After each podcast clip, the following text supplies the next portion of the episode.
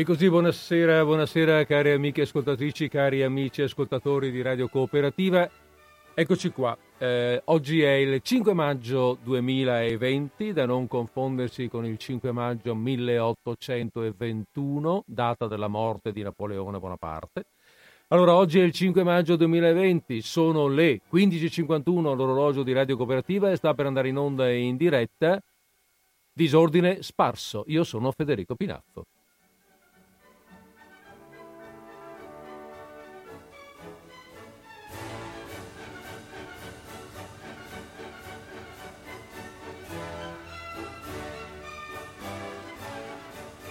Olè, bene, allora via con la trasmissione, abbiamo finito, abbiamo concluso con la sigla e andiamo con la vera e propria trasmissione. E in trasmissione cosa si fa? Beh, in trasmissione naturalmente si trasmette, cosa trasmettiamo oggi? Bene, allora oggi, anche per oggi, avevo pensato di ricorrere, come la settimana scorsa, alla letteratura americana. Dopo eh, Saroyan, che abbiamo appunto letto, di cui abbiamo letto la settimana scorsa alcuni racconti, stavolta tocca a Raymond Carver. Ehm, anche Carver è un autore che conosciamo già, che conosciamo già qua in disordine sparso, voglio dire.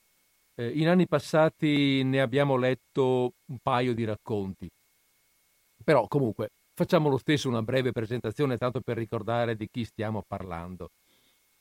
Eh, ricordiamo intanto che è nato Carver nel 1938 ed è morto nel 1988 a 50 anni quindi. Mm, mi interessa anche rilevare così perché proprio per un minimo che magari vedremo se riusciamo a dirvi qualcosa, per un minimo di confronto con Saroyan di cui abbiamo parlato la settimana scorsa, che anche Saroyan era morto negli anni 80, precisamente nell'81 per quanto ehm, sì, non possiamo dire che fosse esattamente, eh, esattamente, parallela la sua vita con quella di Carver perché era nato nel 1908, quindi, ehm, quindi è nato 30 anni prima, però, però, sono comunque autori contemporanei che hanno vissuto assieme contemporaneamente una, gran, una buona parte della loro vita. Eh, questo per dire che hanno vissuto sostanzialmente le stesse esperienze o meglio la stessa America negli stessi anni. Entrambi sono nati poveri, entrambi hanno fatto per vivere lavori duri, umili, fin dall'età giovanile, per quanto, ehm, per quanto Carver in realtà ha, l'abbia tirata un po' per le lunghe, non era uno che amava moltissimo lavorare. Entrambi comunque parlano eh, di storie della vita della vita del proletariato e della piccola borghesia americana del loro tempo. Del loro tempo che, dicevamo un attimo fa, per una buona parte della vita eh, è contemporaneo. Però le somiglianze finiscono qua. In Saroyan abbiamo rilevato, eh, ne abbiamo anche parlato un po', abbiamo sottolineato il senso di fiducia, di amore per le persone, ehm, sentimenti di ottimismo e di gratitudine proprio per la vita che traspaiono dal suo scritto, che fanno parte del suo modo di essere, del suo modo di sentire. Carver eh, invece è stato un animo mm, irrequieto, ehm, mm, cioè, eh, sì, eh, scusate, un animo irrequieto, difficile, è stato alcolista e narra con un altro spirito di un'America che sembra essere diversa ed è l'America di un benessere ricercato come ultimo fine della vita eh, da una classe sociale appunto piccolo borghese che però non ha altre aspirazioni, non ha valori profondi, quei valori che invece ricerca e dei quali parla eh, Saroyan. Dietro le, le, le, le, aspirazioni, dietro le misere aspirazioni sociali di, questo, di questa società, appunto, eh, che sarebbero poi un modesto benessere, un lavoro sicuro che gli permetta qualche piccola libertà economica, qualche divertimento in più. Ecco, dietro a questo non appare che ci sia altro. È proprio eh, la descrizione di un vuoto di sentimenti profondi, di valori umani. Ecco, Carver scrive racconti, non scrive storie lunghe, non scrive romanzi, scrive soltanto racconti. E sono spesso racconti duri, storie, storie di vita giornaliera per la verità, che possono sembrare banali anche, ma che poi, eh, sì, uscite dalla sua penna, cioè raccontate in un certo modo, ci lasciano, ci lasciano spiazzati, ecco, con l'amaro in bocca. Ed è il caso anche di questo racconto qui, questo racconto che eh, leggiamo oggi e che prendo dalla raccolta che si intitola America oggi. Una raccolta importante perché da questa raccolta il regista Robert Altman eh, ha tratto un film nel 93, un film che ha vinto, eh, che ha vinto um, il premio um, al Festival di Venezia e che si intitola, questo racconto, Con tanta di quell'acqua a due passi da casa. È un racconto un po' lungo in realtà, per cui eh, taglierò alcune pagine centrali. Ecco però mi fermo, vi dico quando, le riassumo in due parole, perché, eh, perché ecco, quelle sono pagine che in realtà si riesce anche a riassumere, è sempre un peccato tagliare. Mm, però, eh, vabbè, si poteva fare e comunque questo mi permette di eh, leggere tutto il racconto senza magari arrivare alla fine senza saper bene se ce la facciamo o non ce la facciamo e ci diamo anche un po' il tempo eventualmente per, per un commento, per due, per, due, per due chiacchiere, per due parole, insomma. Ecco, quindi come al solito siamo pronti. Fra pochi secondi partiamo con questo racconto di Raymond Carver. Dicevo fra pochi secondi perché prima come d'uso, mh, mm, eh, cerco di partire su un po' di musica.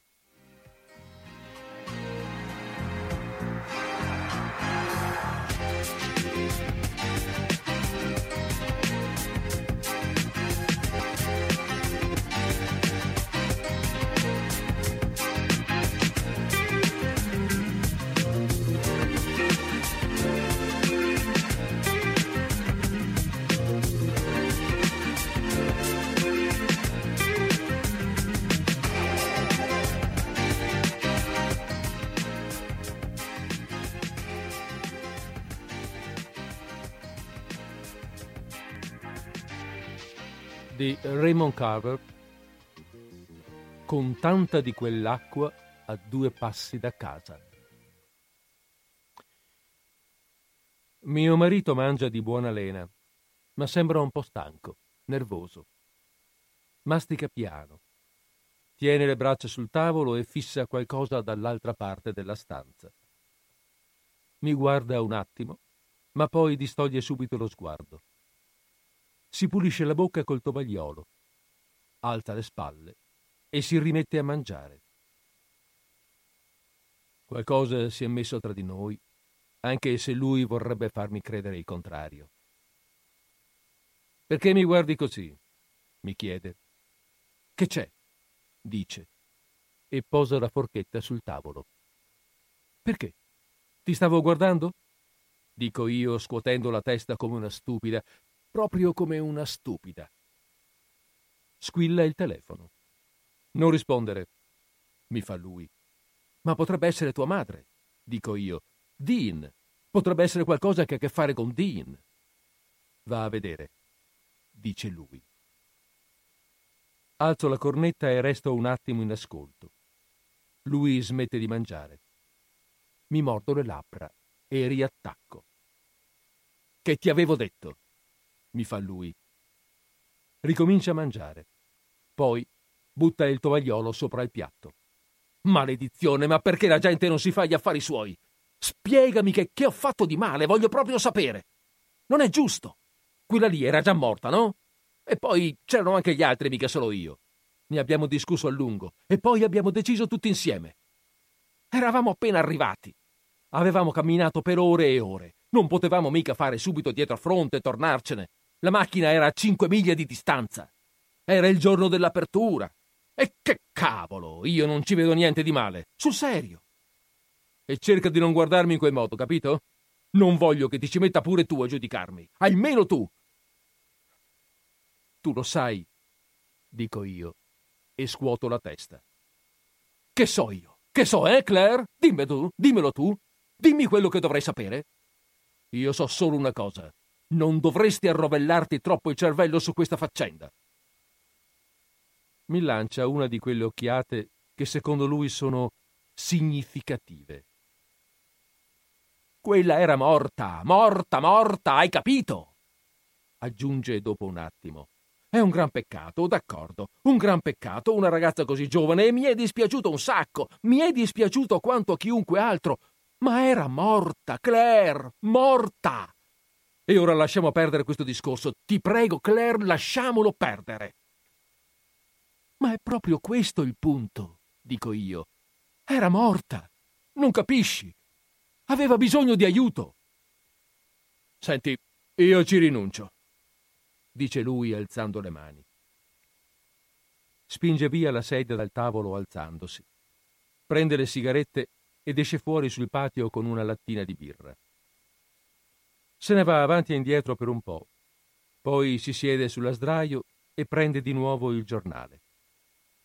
In prima pagina c'è il suo nome, insieme ai nomi dei suoi amici, gli altri uomini che avevano fatto la macabra scoperta. Chiudo gli occhi e mi sorreggo al bordo del lavello. Non devo continuare a pensarci su tanto. Devo superare questa fase, devo scordarmi questa storia, lontano dagli occhi, lontano dal cuore, eccetera, eccetera. Devo andare avanti. Riapro gli occhi. Nonostante tutto, ben sapendo quello che succederà, spazzo col braccio il piano del lavello e mando tutto, piatti e bicchieri, a spargersi in mille pezzi sul pavimento. Lui neanche si muove. Lo so che ha sentito. Ha alzato leggermente la testa per sentire, ma a parte questo non si è mosso per niente, non si è neanche girato a guardare. Potrei odiarlo per questo, per non essersi mosso.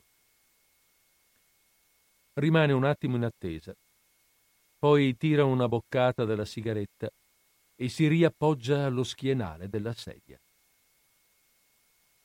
Il fatto che sia stato lì ad ascoltare, distaccato, e poi si sia riappoggiato a fumare, mi fa provare pietà per lui. La corrente gli porta via dalla bocca un sottile filo di fumo. Perché ci faccio caso? Non saprà mai quanta pietà ho provato per lui per questo fatto, per essersene rimasto seduto lì, immobile, ad ascoltare, con quel filo di fumo che gli esce dalla bocca.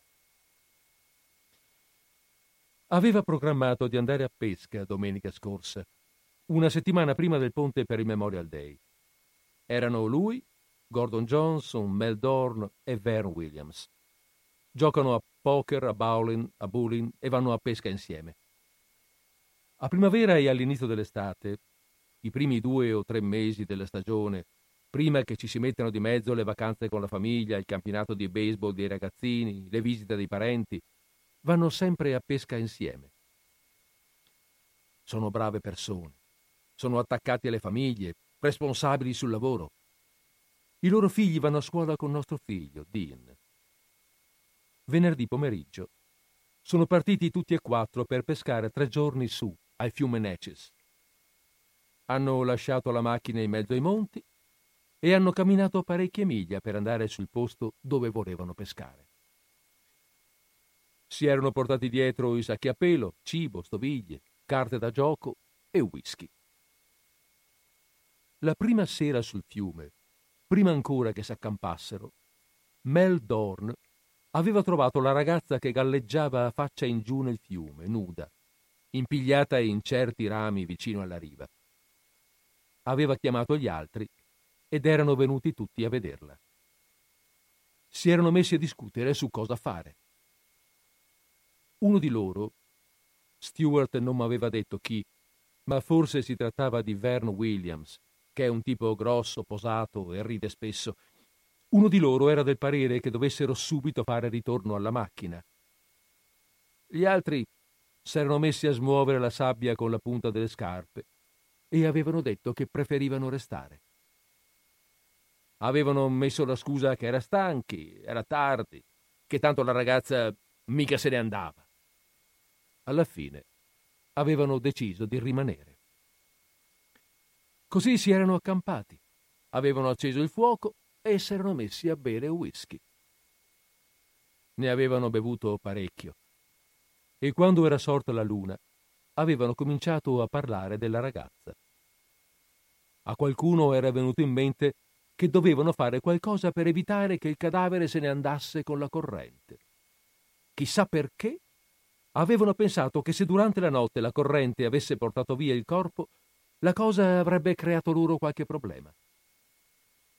Così avevano preso le pile elettriche e, inciampando a ogni passo, erano scesi al fiume. S'era alzato il vento, un vento freddo, e la sponda sabbiosa era lambita da piccole onde del fiume. Uno degli uomini, non so chi, può darsi anche Stewart, ne sarebbe stato capace. Era entrato in acqua, aveva preso la ragazza per le dita e l'aveva trascinata ancora faccia in giù più vicino a riva, nell'acqua bassa. Poi aveva preso un pezzo di corda di nylon, gliel'aveva legata attorno al polso e l'aveva assicurata alle radici di un albero.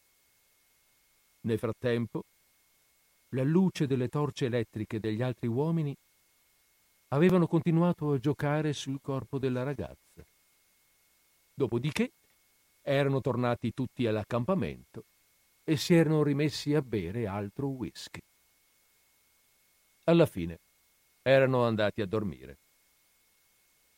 Il mattino dopo, sabato, s'erano preparati la colazione, avevano bevuto un sacco di caffè, un altro po' di whisky e poi si erano separati per andare a pescare, due a monte e due a valle. Quella sera dopo che si erano cucinati il pesce e le patate, avevano bevuto altro caffè e altro whisky.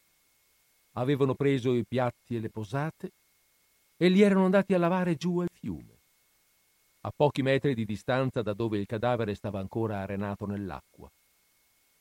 Poi si erano messi di nuovo a bere e avevano tirato fuori le carte ed erano andati avanti così, a bere e a giocare, finché col buio non si vedevano più neanche le carte.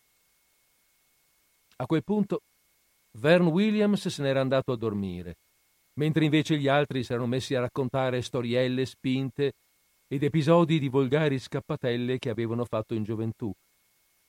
E nessuno aveva più menzionato la ragazza, finché Gordon Johnson, che se n'era del tutto dimenticato, non fece un commento su come era soda la carne delle trote che avevano pescato e su quanto era fredda l'acqua del fiume allora avevano smesso di parlare. Ma avevano continuato a bere, finché uno di loro non era inciampato ed era cascato bestemmiando addosso alla lampada. E allora si erano infilati ognuno nel suo sacco a pelo. La mattina dopo si erano alzati tardi, avevano bevuto dell'altro whisky e si erano messi a pescare per un po', sempre bevendo whisky. Poi verso l'una di domenica, avevano deciso di tornarsene con un giorno di anticipo su quanto avevano stabilito. Avevano smontato le tende, arrotolato i sacchi a pelo, raccolto stoviglie, padelle, pesci e canne e si erano rimessi in marcia. Non avevano neanche dato un altro sguardo alla ragazza prima di andarsene. Quando erano arrivati alla macchina, Avevano guidato in silenzio fino alla statale e si erano fermati al primo telefono. Era stato Stewart a chiamare l'ufficio dello sceriffo, mentre gli altri erano rimasti in piedi ad ascoltare sotto il sole cocente. Aveva dettato all'uomo che stava all'altro capo del filo tutti i loro nomi, non avevano niente da nascondere, niente di cui vergognarsi, e aveva accettato di aspettare lì, alla stazione di servizio, finché non sarebbe arrivato qualcuno a prendere indicazioni più precise e a verbalizzare le loro dichiarazioni. Era arrivato a casa alle undici quella sera. Io stavo dormendo, ma mi svegliai quando lo sentii muoversi in cucina. L'ho trovato appoggiato al frigo, con una lattina di birra in mano. Mi strinse con le sue braccia pesanti e mi carezzò su e giù la schiena con le mani, Le stesse mani con cui era partito due giorni prima, pensavo. A letto mi aveva rimesso le mani addosso, ma poi si era fermato, come se stesse pensando a qualcos'altro. Allora io mi sono girato un po' e ho mosso le gambe. Dopo so che era stato sveglio per un sacco di tempo, perché era ancora sveglio quando mi si chiusero gli occhi. E un po' più tardi, quando mi sono girata e li ho riaperti, perché avevo sentito un leggero rumore, un fruscio del lenzuolo. Era quasi chiaro fuori. Gli uccelli già cantavano. Ma lui se ne stava lì sdraiato a fumare, fissando le tende della finestra. L'ho chiamato, ancora mezzo insonnolita, ma lui non mi ha risposto. Così mi sono riaddormentata. Stamattina lui era già in piedi prima che mi alzassi, suppongo per vedere se c'era qualcosa sul giornale. Appena passate le otto, il telefono ha cominciato a squillare. Va all'inferno! L'ho sentito gridare dalla cornella cornetta. Un minuto dopo, ecco che suona di nuovo e allora sono corsa in cucina. Non ho nient'altro da aggiungere a quello che ho già detto allo sceriffo. Proprio così. E ha sbattuto il ricevitore. Ma che succede? Gli ho chiesto preoccupata. Mettiti a sedere, mi ha detto, lentamente. Continuava a tormentarsi con le dita le basette ispide. Ti devo raccontare una cosa. Mm, mentre eravamo su a pescare è successa una cosa. Ci siamo messi seduti al tavolo l'uno di fronte all'altra e lui mi ha raccontato com'era andata. Mentre parlava, io lo fissavo e mi bevevo il caffè. Poi ho letto il resoconto sul giornale che lui mi aveva messo davanti. Una ragazza non identificata tra i 18 e i 24 anni d'età, il cadavere era rimasto in acqua fra i tre e i cinque giorni, stupro uno dei possibili moventi. Le prime analisi indicano morte per strangolamento, tagli e abrasioni sul seno e nella zona pelvica, autopsia. L'ipotesi dello stupro finché non saranno svolte ulteriori indagini. Cerca di capire, aveva detto lui. Non guardarmi così. Ma bada bene, dico sul serio. Non la prendere così, Claire. Perché non me l'hai detto subito, ieri sera? Gli ho chiesto. Ma così, non te l'ho detto. Ma che vorresti dire? Fa lui. Lo sai benissimo cosa voglio dire. Dico io. Gli ho guardato bene le mani, le dita larghe, le nocche pelose, che ora si muovevano, accendevano una sigaretta le stesse dita che s'erano mosse su di me, dentro di me, appena poche ore prima. Lui aveva alzato le spalle. Ma che differenza fa ieri sera, stamattina? Era tardi. Avevi sonno? Ho pensato di aspettare stamattina per dirtelo. Si è girato a guardare fuori, nel patio.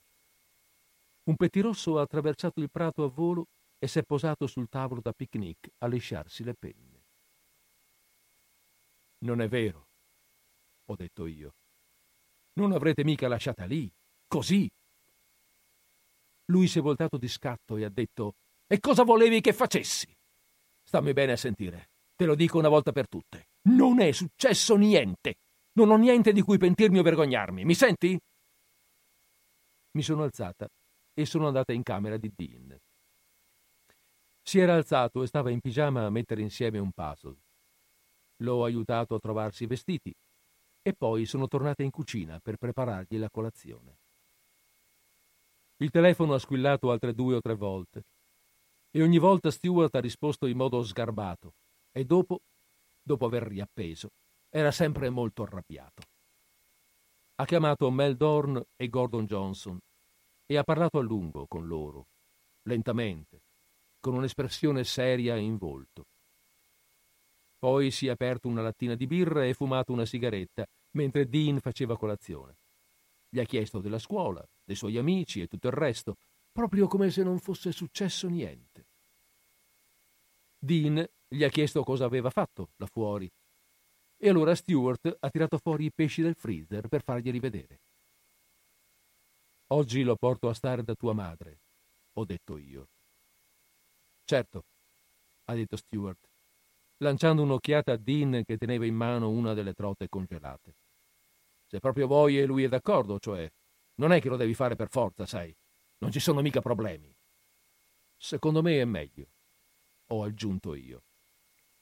Posso anche farmi il bagno?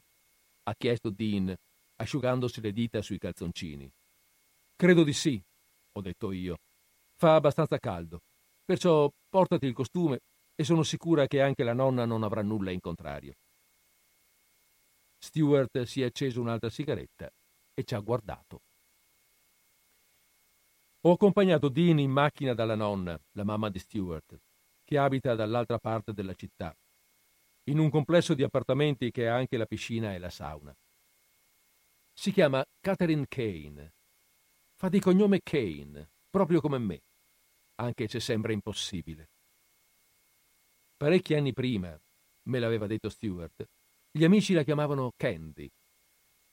È una donna alta e fredda, dai capelli di un bianco biondastro. A me dà la sensazione di una che è sempre lì pronta a giudicare. Brevemente a voce bassa le spiego quello che è successo. Non ha ancora letto il giornale. E le prometto che passerò a riprendere Dean verso sera. Si è portato il costume da bagno, le dico. Stewart e io dobbiamo parlare di certe cose. Aggiungo vagamente. Lei mi guarda fissa da sopra gli occhiali. Poi annuisce e si gira verso Dean dicendo E tu come stai, giovanotto? Si abbassa ad abbracciarlo. Quando apro la porta per andarmene, si volta di nuovo a guardarmi. Ha quel suo modo di guardarmi senza dire una parola.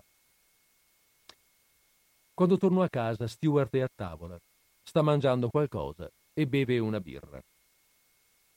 Dopo un po' mi metto a pulire i cocci dei piatti e dei bicchieri e vado fuori. Stewart ora se ne sta sdraiato sull'erba, col giornale e la lattina di birra a portata di mano e fissa il cielo. C'è un po' di vento, ma fa caldo e si sentono cantare gli uccelli. Stuart, possiamo andarci a fare un giretto in macchina, gli dico. Dove ti pare? Lui si gira, mi guarda e annuisce. Andiamo a prendere un po' di birra, dice. Spero che ti sia calmata un po'. Cerca di capirmi, solo questo. Si alza in piedi, e mentre mi passa accanto mi sfiora un fianco. Dammi un minuto e sarò pronto. Attraversiamo in macchina la città senza parlare. Prima di uscire in aperta campagna, si ferma in un negozio lungo la strada per comprare la birra. Noto un gran mucchio di giornali appena dietro la porta. Sul gradino più alto una signora grassa con un vestito stampato porge un bastoncino di liquirizia a una ragazzina. Dopo pochi minuti attraversiamo Everson Creek e ci fermiamo in uno spazio per picnic a due passi dalla riva. Il torrente scorre sotto un ponte e si allarga in un grande stagno a poche decine di metri da noi. Ci sono almeno una decina di uomini e ragazzi sparsi qua e là lungo le sponde dello stagno che pescano sotto ai salici. Con tanta di quell'acqua a due passi da casa, perché mai se ne dovuto andare a pescare a miglia e miglia di distanza? Ma perché sei dovuto andare a pescare lassù, fra tanti posti? Gli chiedo. Dove? Su al Natchez?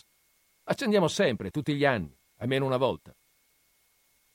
Ci sediamo su una panchina al sole.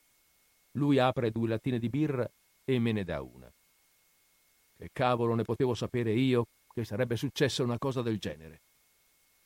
Scuote la testa e alza le spalle, come se la cosa fosse successa tanti anni prima, o a qualcun altro. Goditi il pomeriggio, Claire. Guarda che bella giornata. Anche loro dicevano che erano innocenti. Loro chi? E di che cavolo parli? I fratelli Maddox, ammazzarono una ragazza che si chiamava Arlene Hubley, vicino alla città dove sono cresciuta. E poi le tagliarono la testa e la buttarono nel fiume. Nel fiume Ilum. Andavamo alla stessa scuola, lei e io. È successo quando ero ragazza. Ma che razza di storia vai a ripescare ora? dice lui. Dai, adesso piantala. Perché mi deve sempre fare incazzare? Che c'entra questa storia adesso, Claire? Guardo il torrente. Galleggio verso lo stagno, a faccia in giù, gli occhi spalancati sulle rocce e sul muschio del fondo del torrente, finché la brezza non mi porta fino al laghetto. Non farà nessuna differenza. Possiamo andare avanti quanto ci pare. Andremo avanti anche adesso, come se non fosse successo niente. Seduta di fronte a lui, lo guardo con una tale intensità che a un certo punto impallidisce. Non capisco che cosa ti ha preso, dice lui. Non capisco. Prima che me ne renda conto, gli do uno schiaffo in faccia. Alzo la mano, mi fermo per una frazione di secondo, poi gli mollo una gran sberla sulla guancia. Mentre gliela do, penso, è una pazzia. Dovremmo intrecciare le dita, dovremmo aiutarci a vicenda. È una pazzia. Prima che possa colpirlo di nuovo, lui mi afferra il polso e alza anche lui la mano. Io mi accuccio in attesa e vedo un qualcosa lampeggiargli negli occhi e poi sparire. Lascia cadere la mano. Io giro sempre più velocemente sulla superficie del laghetto. Cammina, monta in macchina che ti riporto a casa, dice lui. No, no, dico io, ritraendomi. Cammina, maledizione! Sei ingiusta nei miei confronti. Mi fa più tardi in macchina. Fuori dal finestrino volano via campi, alberi, fattorie. Sei ingiusta. Nei confronti di tutti e due. E anche nei confronti di Dean, potrei aggiungere. Pensa un attimo a Dean, pensa a me, pensa un po' a qualcun altro invece che sempre solo a te stessa, accidenti! Non c'è niente che possa dirgli adesso. Tenta di concentrarsi sulla strada, ma continua a guardare nello specchietto retrovisore. Con la coda dell'occhio osserva il sedile dove mi sono rincantucciata con le ginocchia sotto il mento. Il sole mi batte caldo e lucente contro un braccio e contro un lato del viso. Mentre guida, si apre un'altra lattina di birra, ne beve un po', poi si rincastra in mezzo alle gambe e caccia un gran sospiro. Lui lo sa. Potrei ridergli in faccia. Potrei scoppiare a piangere.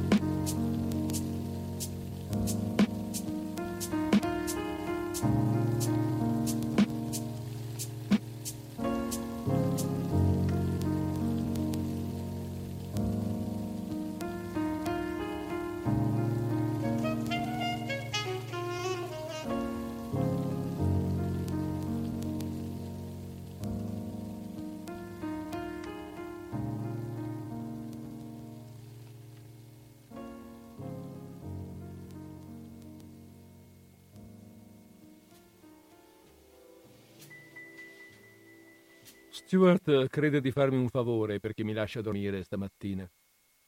Ma io ero sveglia molto prima che suonasse la sveglia. Ero lì che pensavo, supina sul bordo del letto, il più lontano possibile dalle sue gambe pelose e dalle sue dita spesse e assonnate. Stamattina è lui che prepara Dean per la scuola, poi si fa la barba, si veste e va al lavoro. Due volte s'affaccia in camera da letto e si schiarisce la gola, ma io continuo a tenere gli occhi chiusi. In cucina trovo un suo biglietto firmato. Con amore. Mi siedo nell'angolino del tavolo dove batte il sole. Bevo il mio caffè e lascio un cerchio di caffè sul biglietto. Il telefono ha smesso di squillare. È già qualcosa. Da ieri sera non ci sono state più chiamate. Guardo il giornale. Lo giro e lo rigiro sul tavolo. Poi lo avvicino e leggo quello che c'è scritto. Il cadavere non è ancora stato identificato, nessuno lo ha reclamato. A quanto pare nessuno ha denunciato la scomparsa della ragazza. Ma per le ultime 24 ore ci sono stati uomini che l'hanno esaminato, ci hanno infilato roba, l'hanno tagliuzzato, pesato, misurato, rimesso insieme, ricucito, alla ricerca della causa e del momento esatto della morte, alla ricerca di segni di stupro. Sono sicura che sperano si tratti di stupro. Lo stupro renderebbe tutto più facile da comprendere. Il giornale dice che il corpo sarà affidato all'impresa funebre Keith Keith, in attesa di ulteriori sviluppi. La popolazione è invitata a presentarsi alle autorità con qualsiasi informazione che possa essere utile, eccetera, eccetera. Due cose sono sicure. Uno, ormai alla gente non gliene frega più niente di quello che succede agli altri. Due, qualsiasi cosa succede, succede agli altri. Basta vedere quello che è successo.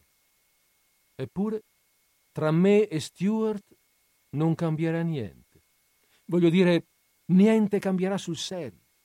Invecchieremo insieme, già si comincia a leggerlo sui nostri visi, nello specchio del bagno, per esempio, quando capita che siamo lì tutti e due.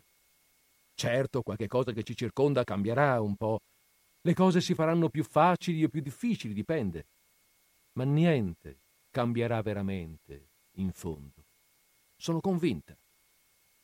Ormai le nostre decisioni le abbiamo prese. Le nostre vite si sono messe in moto e andranno avanti così per sempre, finché non si fermeranno. Ma se le cose stanno veramente così, che succede? Cioè, se uno crede che sia così, però se lo tiene dentro, mettiamo, finché un giorno capita qualcosa che dovrebbe cambiare le cose e invece uno vede che non cambia niente dopo tutto. Che succede allora?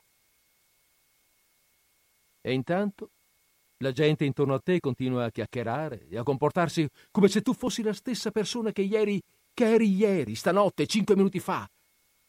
E invece stai veramente attraversando una crisi profonda. Ti senti il cuore a pezzi. Quella sera succedono tre cose. Dean racconta che i suoi amici a scuola gli hanno detto che suo padre ha trovato un cadavere nel fiume vuole saperne di più. Stewart glielo spiega in fretta, tralasciando i particolari, dicendo solo che sì, è vero, lui e gli altri tre uomini avevano trovato un cadavere nel fiume mentre stavano a pescare. Che genere di cadavere? chiede Dean. Era una ragazza? Sì, era una ragazza, una donna. Abbiamo chiamato lo sceriffo.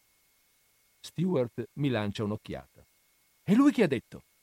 chiede Dean. Ha detto che ci avrebbe pensato lui. Com'era? Metteva paura. Ora basta parlare. Dico io. Pulisci il piatto, Dean, e poi hai il permesso di andare. Ma com'era il cadavere? insiste. Lo voglio sapere. Hai sentito cosa ti ho detto, no? Dico io. Mi hai sentito, Dean, sì o no? Ho voglia di scuoterlo. Ho voglia di scuoterlo fino a farlo piangere. Fai quello che ti ha detto la mamma, gli dice Stewart con calma. Era solo un cadavere. Tutto lì. Sto sparecchiando quando Stewart mi arriva alle spalle e mi tocca un braccio. Ha le dita che scottano. Faccio un salto, quasi mi scappa un piatto di mano. Ma si può sapere che hai? mi chiede lasciandomi subito. Claire, che c'è? Mi hai spaventata, rispondo. Appunto, dico. Dovrei poterti toccare senza che tu debba saltare mezzo metro.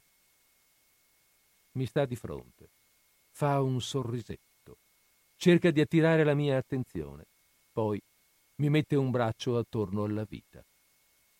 Con l'altra mano prende la mia mano libera e se la porta sulla patta dei calzoni. Per favore, Stuart! Tiro via la mano di scatto. Lui fa un passo indietro e schiocca le dita. All'inferno allora! grida. Fai come ti pare, però ricordati. Cosa devo ricordare? Dico in fretta. Lo guardo e trattengo il respiro. Lui alza le spalle. Niente, niente. Mi fa. La seconda cosa succede mentre guardiamo la televisione un po' più tardi. Lui sdraiato nella poltrona di pelle, io seduta sul divano con una coperta sulle ginocchia e una rivista. La casa silenziosa, tranne che per la televisione. Una voce interrompe un attimo il programma per dire che la ragazza assassinata è stata identificata. Nel telegiornale delle 11 daranno tutti i particolari. Ci guardiamo l'un l'altro. Dopo qualche minuto lui si alza e dice che va a prepararsi il bicchierino della buonanotte. Ne voglio uno anch'io? No, gli rispondo. Mica mi dispiace bere da solo, dice. Te l'ho chiesto così, per gentilezza. Capisco che in qualche modo è offeso e distolgo lo sguardo. Un po' mi vergogno, ma mi arrabbio pure allo stesso modo. Rimane in cucina per un po', ma quando inizia il telegiornale ritorna in soggiorno col suo bicchiere.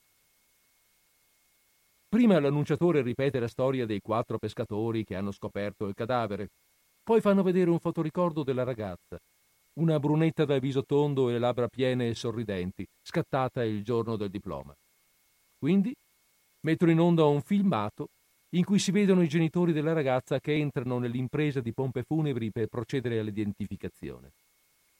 Attoniti, sgomenti, si trascinano lentamente dal marciapiede ai gradini dell'ingresso, dove un uomo vestito di scuro li attende, tenendo aperta la porta. Poi Sembra che sono passati solo pochi secondi, come se appena entrati avessero fatto subito dietro front per uscire. Si vede la stessa coppia che esce dall'edificio. La donna è in lacrime, si copre il volto con un fazzoletto.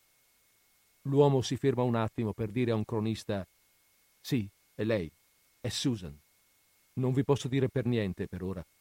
Spero solo che prendano quello o quelli che hanno fatto questa cosa prima che accada di nuovo, questa violenza fa un gesto stanco verso l'obiettivo. Poi marito e moglie salgono su una vecchia macchina e si allontanano nel traffico del tardo pomeriggio. L'annunciatore aggiunge quindi che la ragazza, Susan Miller, aveva finito il turno nel cinema di Summit, una città a 120 miglia a nord della nostra città, dove lavorava come cassiera. Una macchina nuova di color verde era stata vista fermarsi davanti al cinema e la ragazza, che secondo alcuni testimoni sembrava essere in attesa di qualcuno, si era avvicinata e vi era salita, portando gli inquirenti a sospettare che il guidatore fosse un suo amico o perlomeno una persona a lei nota. Gli inquirenti vorrebbero sentire l'autista della macchina verde. Stewart si schiarisce la gola, quindi si appoggia allo schienale della poltrona e sorseggia il suo liquore. La terza cosa che succede è che dopo il telegiornale Stewart si stira, sbadiglia e mi guarda. Io mi alzo e comincio a prepararmi il letto sul divano. E adesso che fai? mi chiede perplesso. Non ho sonno, dico io evitando di guardarlo negli occhi. Penso che starò sveglia un altro po' a leggere finché non mi prende sonno. Lui mi fissa mentre stendo il lenzuolo sul divano. Quando faccio per entrare in camera e prendere il cuscino, si mette sulla porta per non farmi passare. Te lo chiedo ancora una volta, mi fa. Dove diavolo credi di arrivare comportandoti così? Ho bisogno di stare sola stanotte, dico. Ho bisogno di un po' di tempo per pensare. Lui sospira. Credo che tu stia facendo un grosso sbaglio. Credo che faresti meglio a ripensare bene a quello che stai facendo. Hai capito, Claire? Non so che rispondergli. Non so quello che voglio dire. Mi volto e vado a rincalzare gli orli della coperta. Lui mi fissa ancora un attimo, poi lo vedo alzare le spalle. Fa come ti pare allora. Non me ne frega un cazzo di quello che fai, dice. Poi si volta e si incammina giù per il corridoio, grattandosi la nuca.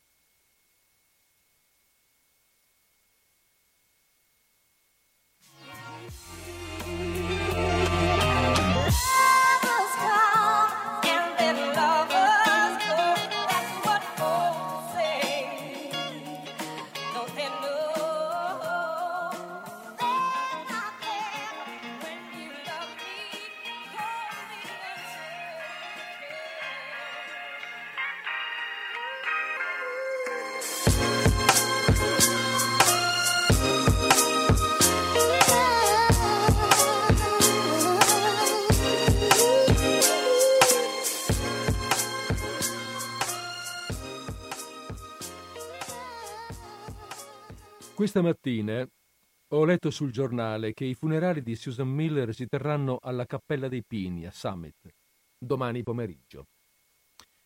Eppure che la polizia ha raccolto tre testimonianze di persone che l'hanno vista salire sulla Chevrolet verde. Ma non sono riusciti a sapere la, la targa della macchina.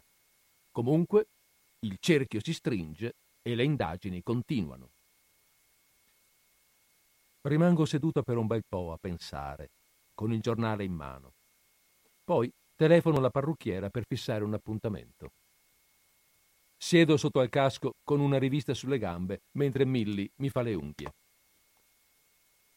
Domani vado a un funerale, le dico ad un certo punto, dopo che abbiamo parlato per un pezzo di una ragazza che ora non lavora più lì. Milly alza un attimo lo sguardo su di me, poi di nuovo torna alle mie dita. Mi dispiace proprio, signora Kane, condoglianze. No, è il funerale di una ragazza molto giovane, aggiungo. Oh, non c'è niente di peggio. Mi è morta una sorella da ragazza e ancora non riesco a farmene una ragione. Chi è morto? chiede dopo un attimo. Una ragazza. Non è che la conoscessi molto bene, però, sai, è sempre peccato. Mi dispiace proprio. Ma non si preoccupi, le faremo fare un figurone. Che gliene pare? Va benissimo, Milly. Hai mai desiderato di essere qualcun'altra? Oppure di essere nessuno? Niente. Di non esistere per niente. Mi guarda. No, non posso dire di essermi mai sentita come dice lei. No. E poi se fossi un'altra persona, ho paura che non mi piacerebbe essere quella persona lì. Tiene le mie dita tra le sue per un po' e sembra riflettere su qualcosa. Non saprei. Veramente non saprei. Mi dia l'altra mano adesso, per favore, signora Kane. La sera, alle undici, mi preparo di nuovo il letto sul divano e questa volta Stewart si limita a guardarmi. Si passa la lingua sui denti, poi si avvia verso la camera da letto. La notte mi sveglio e resto in ascolto del vento che sbatte il cancelletto contro la staccionata. Non voglio restare sveglia e per molto tempo resto lì sdraiata con gli occhi chiusi. Alla fine mi alzo e mi avvio per il corridoio con il cuscino sotto braccio.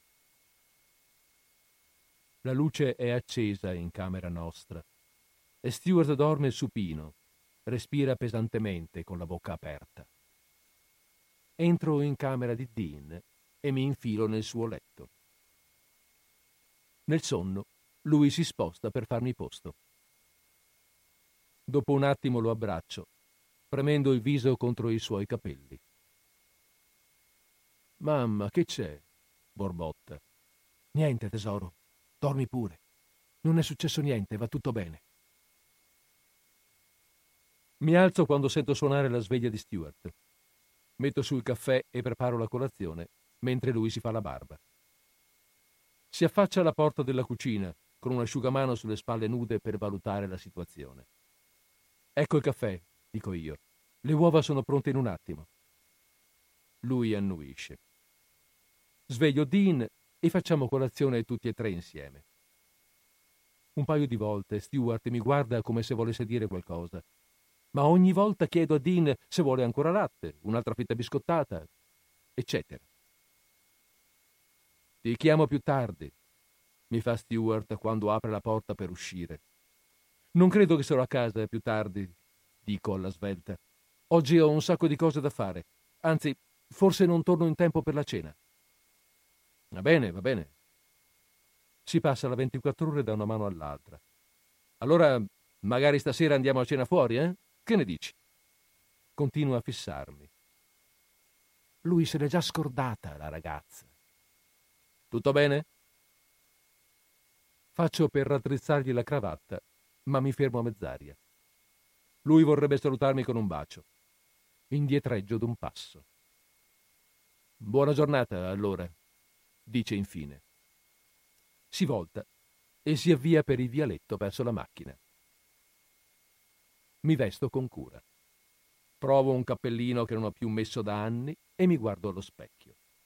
Poi me lo, to- me lo tolgo e mi, trugo, e mi trucco un po'. Una cosa leggera. Quindi lascio un biglietto per Dean. Tesoro, la mamma ha delle cose da sbrigare oggi pomeriggio e perciò tornerà a casa un po' più tardi. Tu resta in casa o gioca nel giardino di dietro fino a che uno di noi due non torna. Con affetto.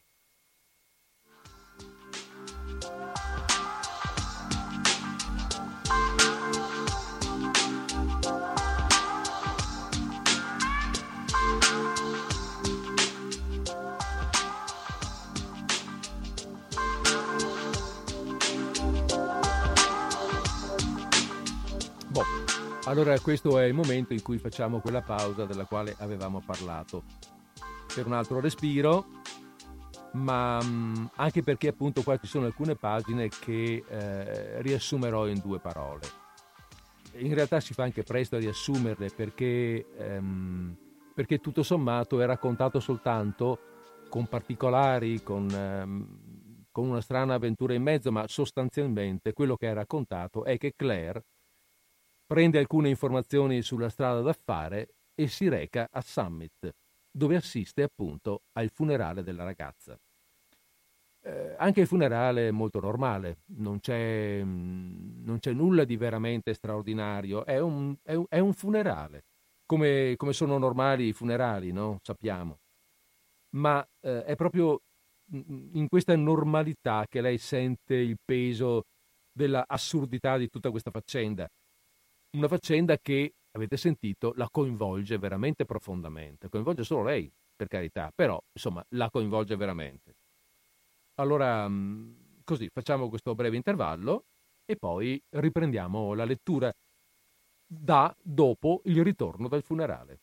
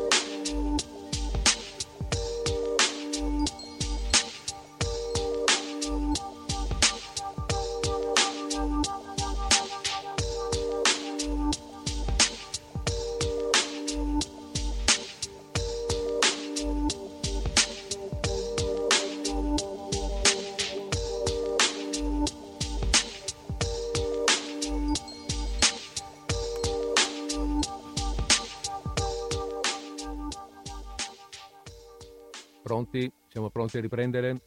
ok, allora Claire è andata al funerale della ragazza ed è anche già ritornata.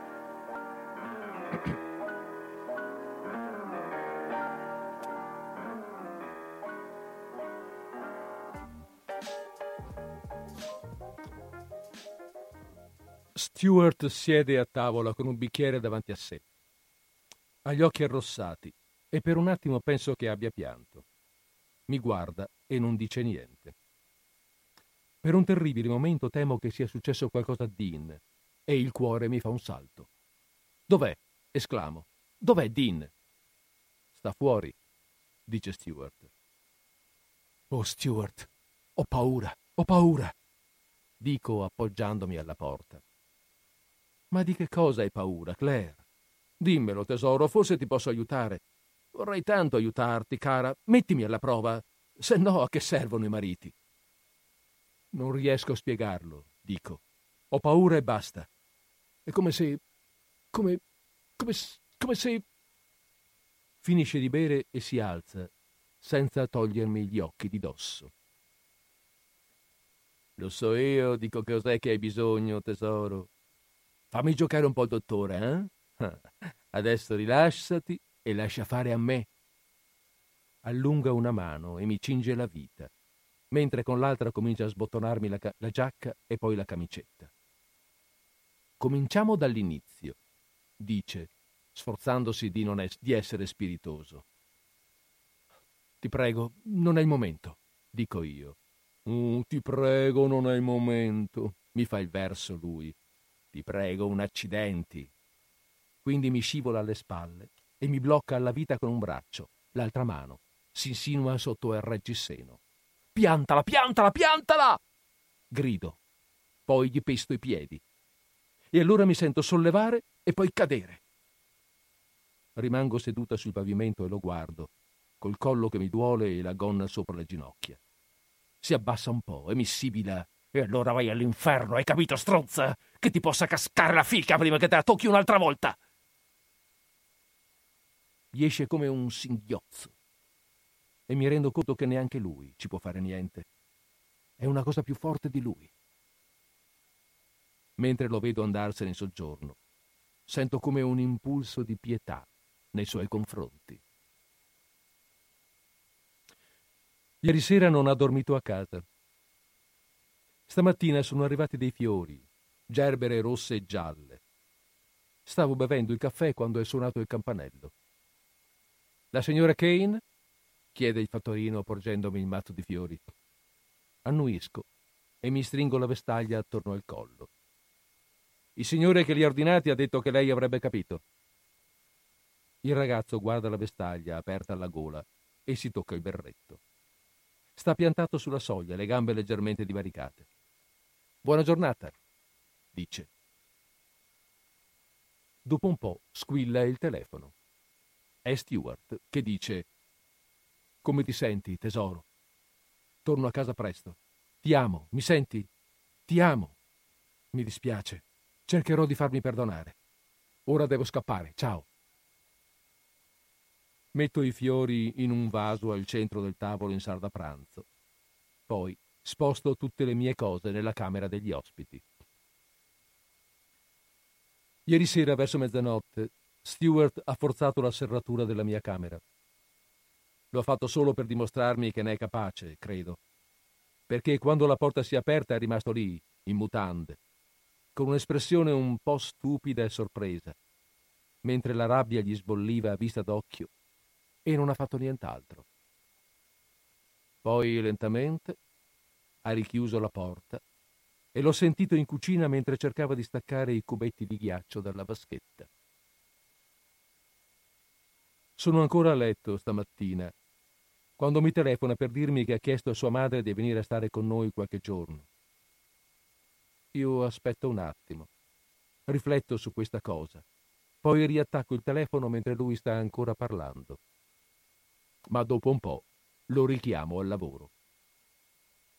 Quando finalmente risponde gli dico Non importa, Stuart. Davvero ti dico che non importa, in un modo o nell'altro. Ti amo, dice lui. Poi aggiunge qualcos'altro e io lo sto a sentire, annuendo lentamente. Mi viene come un colpo di sonno. Poi mi riscuoto e dico Cristo santo, Stuart!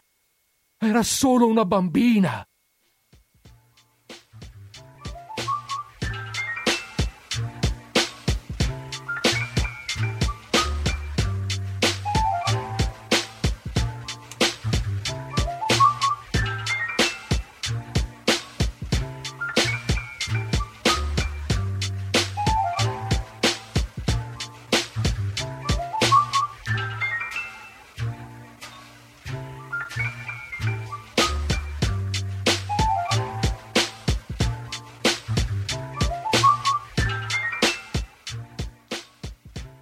Bene, così abbiamo finito la lettura di questo racconto.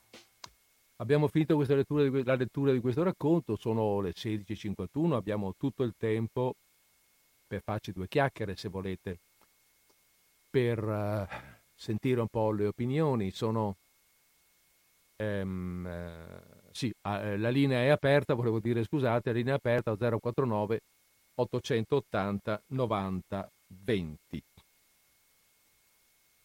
Nel frattempo, nel frattempo, vabbè, insomma, dico due parole io, mettiamo un po' di musica, cerchiamo di tirarla, eh, di tirarla avanti, cioè facciamo delle considerazioni, però se le facciamo insieme magari è più vivace.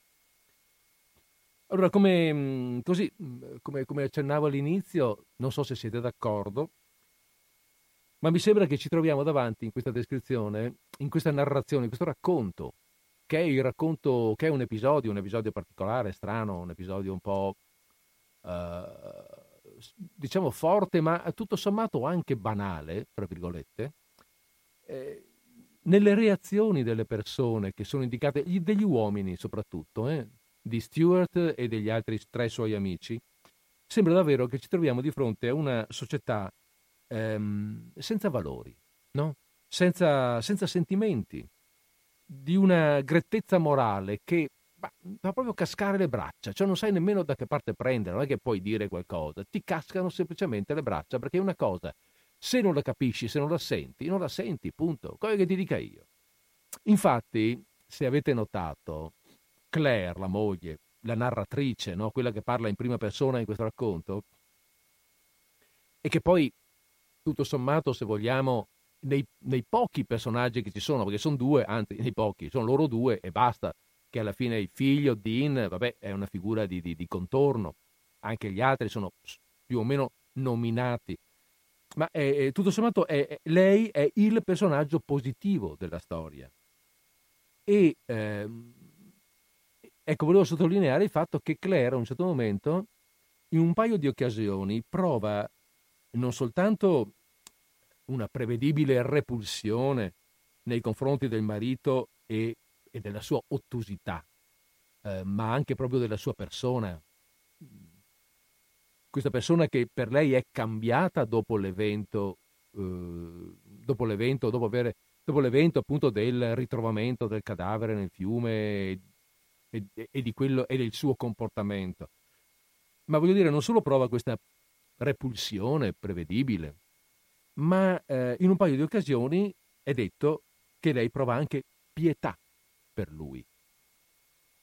È interessante questo provare pietà, no? Perché di solito quando una persona eh, ti spiace è difficile che provi pietà, provi altri sentimenti, a parte che è pur sempre suo marito, è pur sempre un uomo che è il padre del figlio, l'uomo che, che, che in fondo ha amato, che, che ha sposato. Eh, e allora perché questa pietà? Ecco, io ho questa sensazione, così, una mia ipotesi, eh, o perlomeno io l'ho sentita così. Penso che mh, questa, questa pietà sia proprio una pietà per l'assoluta eh, superficialità di quest'uomo. Una superficialità, una ottusità che lo fanno anche soffrire in qualche momento. Ma lui non, non capisce bene perché. Lui ci sta male perché vede la moglie che ci sta male, ma in fondo lui non, non riesce ad andare oltre questo. E per questo in fondo fa pietà. Ehm, cioè, in qualche modo è mm, impenetrabile a sentimenti che non siano legati in qualche maniera al suo, al suo personale benessere. Ecco, un po' questa era la, eh, come dire, la realtà di quest'uomo, di questi uomini, perché il gruppo di amici sono come lui. Perché alla fine, no, se avete così, non so se nella narrazione è saltato fuori, ma anche quel modesto malessere, quel, quel fastidio che lo disturba, che lo imbarazza, mh, mm, è proprio gli viene, è, è il fastidio, l'imbarazzo che gli viene dal distacco con la moglie, cioè dalla difficoltà che che ha nella relazione con la moglie, che non lo comprende e che quindi comportandosi in questo modo, lei non gli offre quella serenità di vita, senza pensieri, senza preoccupazioni, che è l'unica cosa a cui lui sa aspirare. Cioè, vedere qualcosa di, di, di, di più grande del suo, del, suo, del suo, modesto benessere, vedere la vita, ecco, vedere l'importanza della vita come una cosa che, che, sia, che supera il, il, valore, l'importanza del suo modesto benessere, non è alla sua portata, mm, non è capace. Più, più in là di tanto, povero Toso, pover'uomo, non va.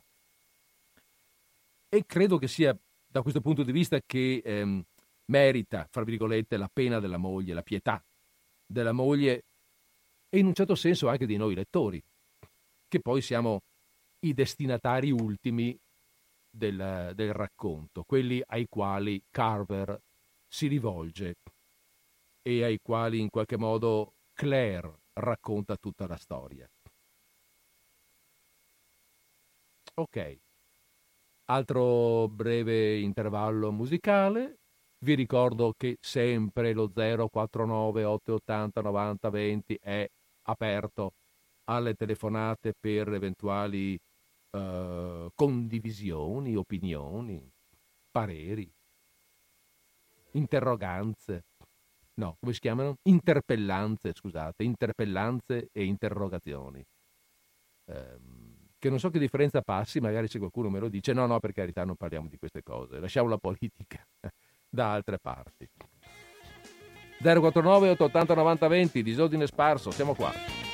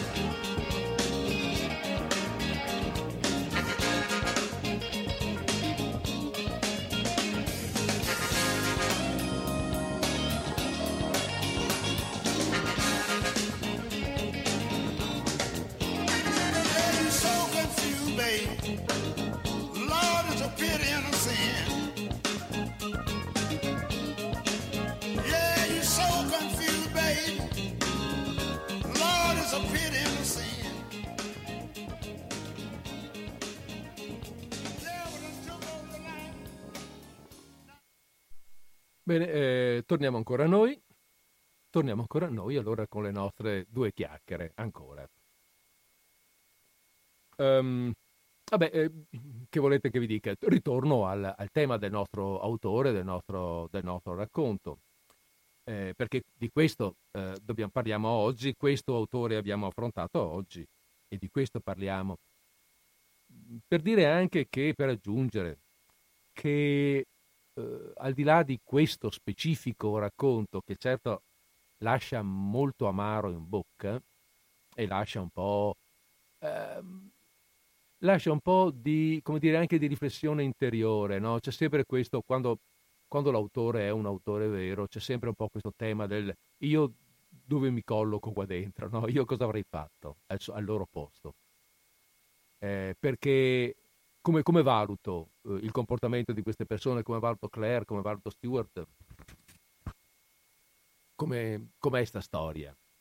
Ma allora al di là di questo, mh, mm, i racconti di Carver, quelli che abbiamo letto, si trascinano sempre dietro eh, questa amarezza di fondo, questa, eh, questo senso di vuoto anche, proprio questo senso di, di, di, di vuoto, mancanza, eh, il senso di una ferita che non si può rimarginare.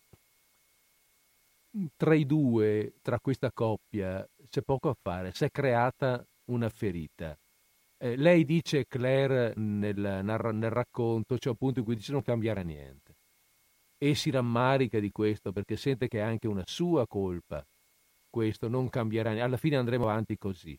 Cioè, di fronte a questo comportamento, di fronte a questo evento che lei vive come traumatico, lei stessa dice ci passerò, va a finire che ci passo, so già che ci passo sopra anch'io. Ma la cicatrice rimane non sarà mai, mai più rimarginata, è evidente, perché i suoi personaggi non hanno le, le, le, qualità per potersi curare. Poi quando una cosa è fatta, è fatta è, ed è difficile venirne fuori. Eppure, ecco, in, questa, um, in queste narrazioni, in questi racconti di Carver che presentano questi personaggi così, appunto, dicevamo, mi ripeto un pochettino, ma perché non mi viene una parola diversa, così vuoti sostanzialmente, privi di valori, eppure sono più o meno le classi sociali, i luoghi, le persone che sono raccontate con tutto altro spirito da Saroyan. Lo nomino di nuovo perché abbiamo letto la volta scorsa, magari mi piaceva fare questa, questo, questo, collegamento, questo riferimento, ve lo ricordate, no? Um, sono, sono, solo gli anni forse che non sono gli stessi. Non è, è, l'epoca non è esattamente la stessa perché Saroyan parla degli anni sostanzialmente dell'immediato anteguerra, periodo di guerra fino al dopoguerra. Mentre Carver scrive dopo, eh, racconta storie attorno agli anni 70-80 del Novecento. Però secondo me non è soltanto questo. Sì, certo, si sente che gli anni sono cambiati, lo spirito è cambiato, ehm, le difficoltà della guerra eh, eh, creano sempre unione. Mm, guardiamo un po' anche la nostra fase 1, fase 2, no? si dice che durante questo periodo di, di, di, di difficoltà gli italiani si sono un po' eh, più, mm, come dire, coagulati attorno a, eh, oddio, un pochino alle istituzioni, ma se non vogliamo dire istituzioni, ma comunque a alcuni eh, valori mm, fondamentali. E così durante l'epoca di guerra succedono un po' le stesse cose, no? ci, si, eh, ci si mette tutti insieme per tirare avanti, quindi lo spirito è diverso, immediato dopo guerra un po' lo stesso. L'America poi non aveva conosciuto la stessa guerra che abbiamo conosciuto noi in Europa, perché perlomeno i bombardamenti in casa se li erano risparmiati. Quindi c'era più, c'era più possibilità di avere eh, lo stesso difficoltà da affrontare, ma meno, meno orrori sociali. Però secondo me non è soltanto questo, non è soltanto una questione di epoche, è che proprio le persone, i due scrittori sono diversi, cioè eh, ci sono sguardi diversi sul mondo. No? Mm, non, non, so se avete questo tipo di, di esperienza o di espressione, come, come a volte la stessa cosa sembri molto diversa, che parlandone con qualcuno sembri così diversa, così vissuta diversamente. La positività, eh, cioè dove uno vede solo negatività, qualcuno riesce a trovare anche degli aspetti positivi e altri invece non ce la fanno proprio, non ce la fanno e magari anzi vanno alla ricerca del negativo. Una, cap- una capacità diversa di affrontare eh, lo sguardo, che poi non è Scusate, che poi non è detto che uno, uno è buono o l'altro cattivo, non è questo, eh? perché sono anche capacità in fondo, anche la capacità di essere crudeli a volte. La verità è crudele necessariamente. Carver, ecco, Carver è crudele, ma non crudele perché fa del male, ma perché racconta la verità dura, crudele, come lui la vede. Vi pare? Non so, così l'ho buttata là, era una mia idea. 049 880 90 20, ancora un po' di musica e poi io torno a farmi risentire. Se volete farvi sentire anche voi, sapete che la linea è aperta.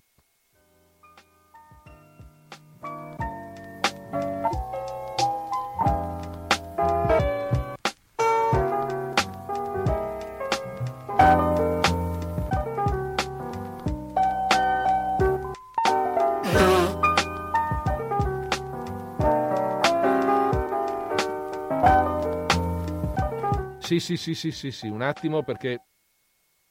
Pronto, siamo in linea. Ah, sì, eh, buongiorno. Buongiorno. Parla Elsa intanto complimenti per sempre quello che fai. Grazie. Eh, niente, a me sta, sta tremenda sta, sto sta, racconto. sta no? storia, vero? Non ho mai letto niente di questo autore. Eh, comunque sta veramente scioccante, solo che mi resta in ultima non solo amaro, ma Mm. Sto, questa preoccupazione enorme che aveva questa donna. Questo suo marito, le ultime parole mi ha, mi ha sa, tipo, tipo pensando a Pirandello, ecco, a piazza una, una domanda. Se io penso che sia stato io, oltre che averla salata, però nel stesso tempo siccome che, la, che lo stupro lo avesse fatto io. Ecco, questo è, mm, è quello che mi ha, a me, che mi ha inquietato in ultima, ecco. Non so se sbaglio, non so se mm, Beh, mi piacerebbe che...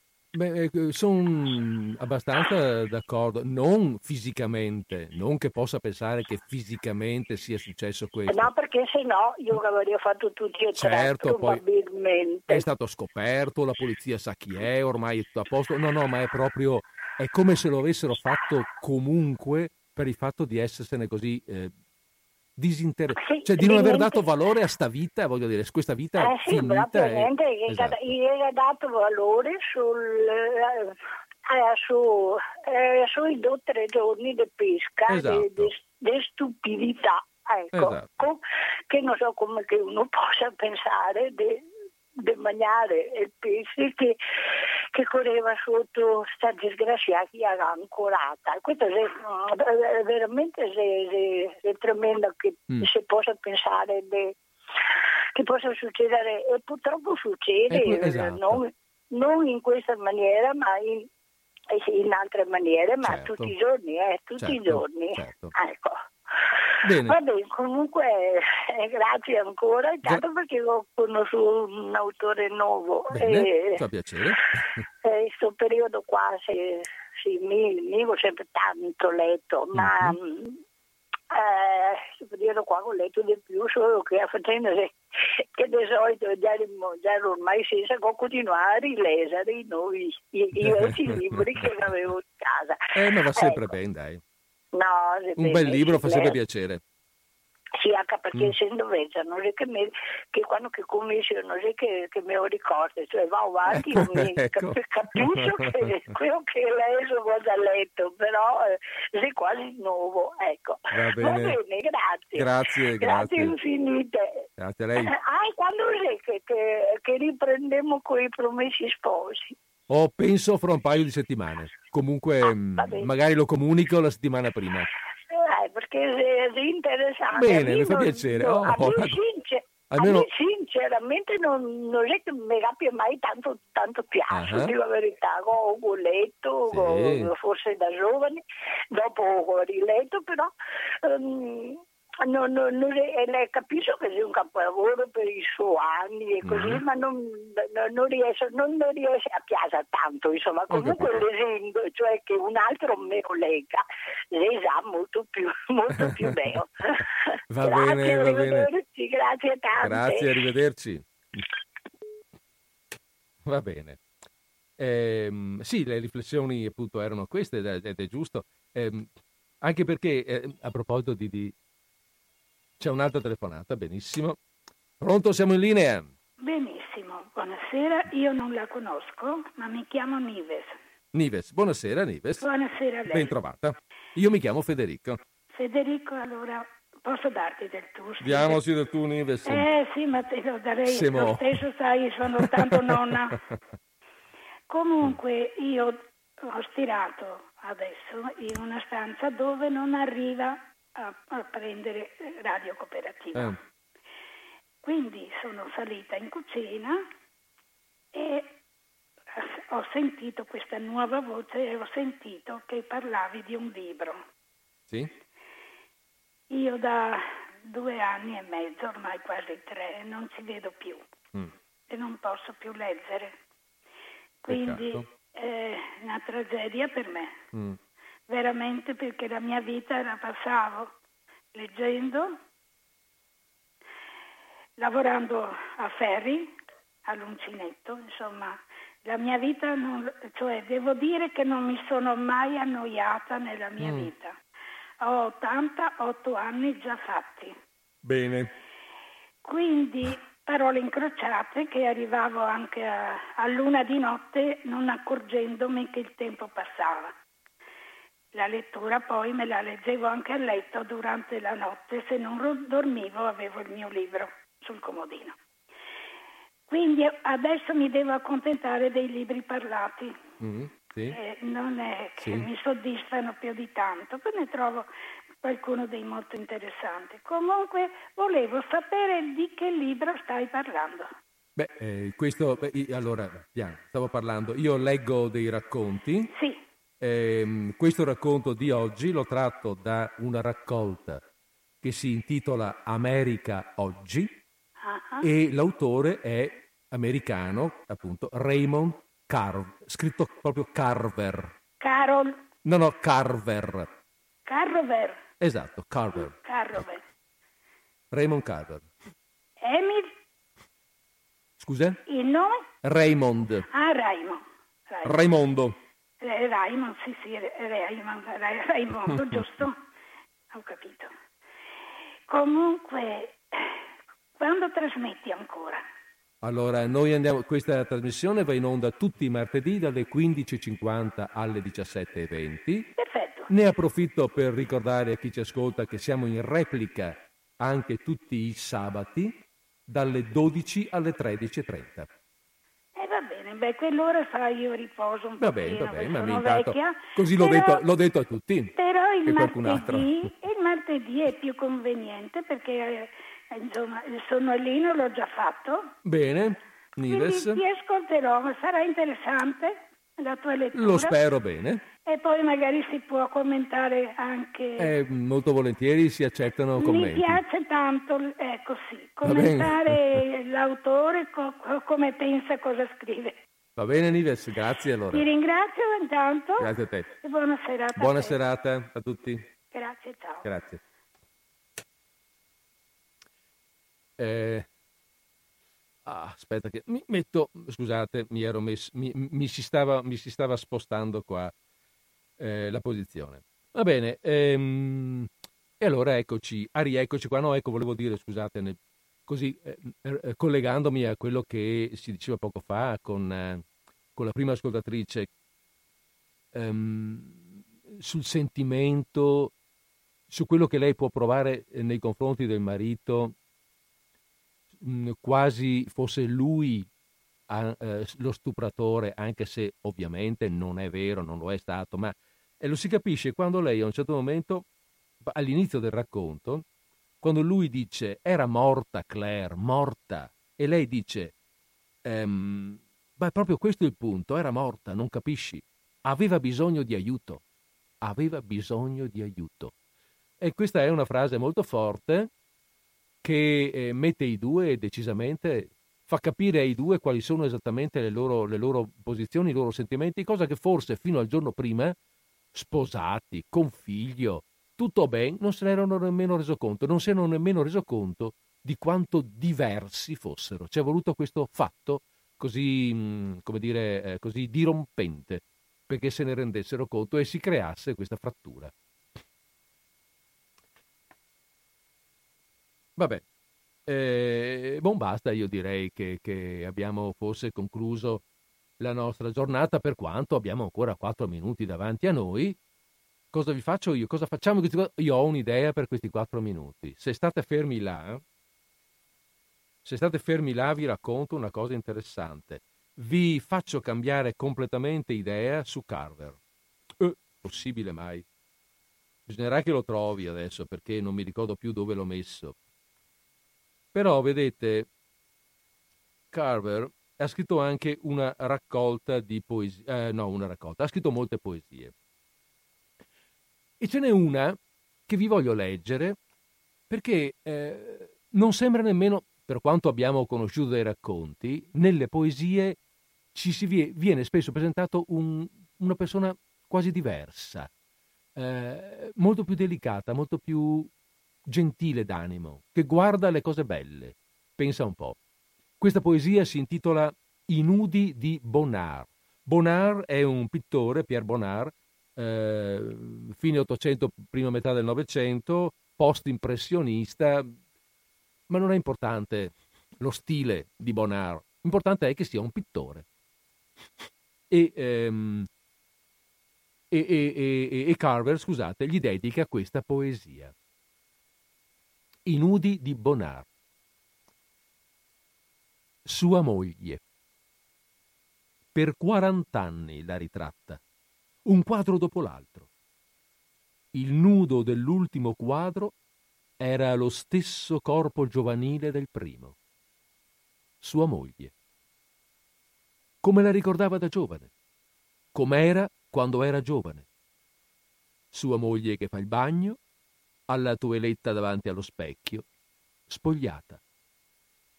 Sua moglie con le mani sotto i seni che guarda fuori in giardino. Il sole le dona tepore e colore. Lì ogni cosa viva è in boccio. Lei, giovane e tremula e desiderabilissima. Quando lei morì, lui dipinse ancora per un po' qualche paesaggio. Poi morì anche lui e fu messo a riposare accanto a lei, alla sua giovane moglie.